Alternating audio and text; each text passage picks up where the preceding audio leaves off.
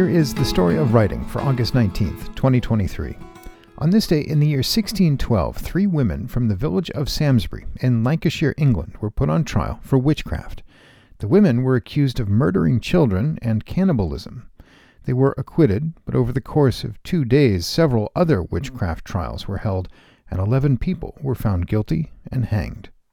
And it was 80 years later, on this day in 1692, that a woman and four men, including a clergyman, were found guilty of witchcraft in Salem, Massachusetts Bay Colony. All five were executed. On August 19, 1839, in a proclamation, the French government announced that Louis Daguerre's photographic process would be free for anyone, anywhere. This made the daguerreotype the first publicly available photo development process, and it was quite popular in the 1840s and 50s.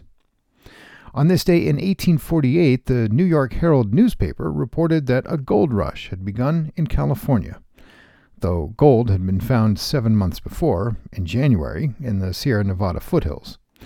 From 1848 to 1850, more than 300,000 people made their way to California in hopes of finding gold. It helped California's claim of statehood, but it also led to widespread death of the region's indigenous people, a period now referred to as the California Genocide. Also on this day in 1944, the liberation of Paris began. The city had been occupied by Nazi troops for four years. It was members of the French resistance who initiated combat against the occupying troops. The Allied forces, led by General Dwight Eisenhower, did not intend to liberate Paris at this point in the war. Instead, the Allies wanted to destroy the Germans' ability to fight.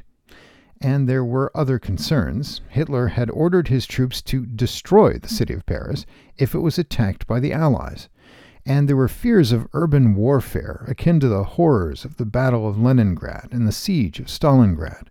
This type of combat would almost certainly require more than 3,000 tons of food a day to maintain the French population of Paris, and rebuilding would take decades and cost billions.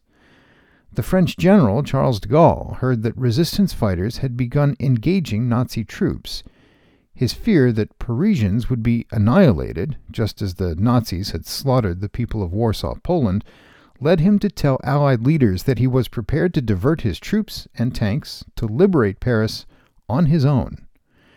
Over the next few days, the people of Paris organized and in skirmishes throughout the city fought the Nazis. The Allies rolled into the city on August 24th, and the Germans surrendered the next day and it is the birthday of the man who wrote, To keep love brimming in the wedding cup, whenever you're wrong, admit it, and when you're right, shut up.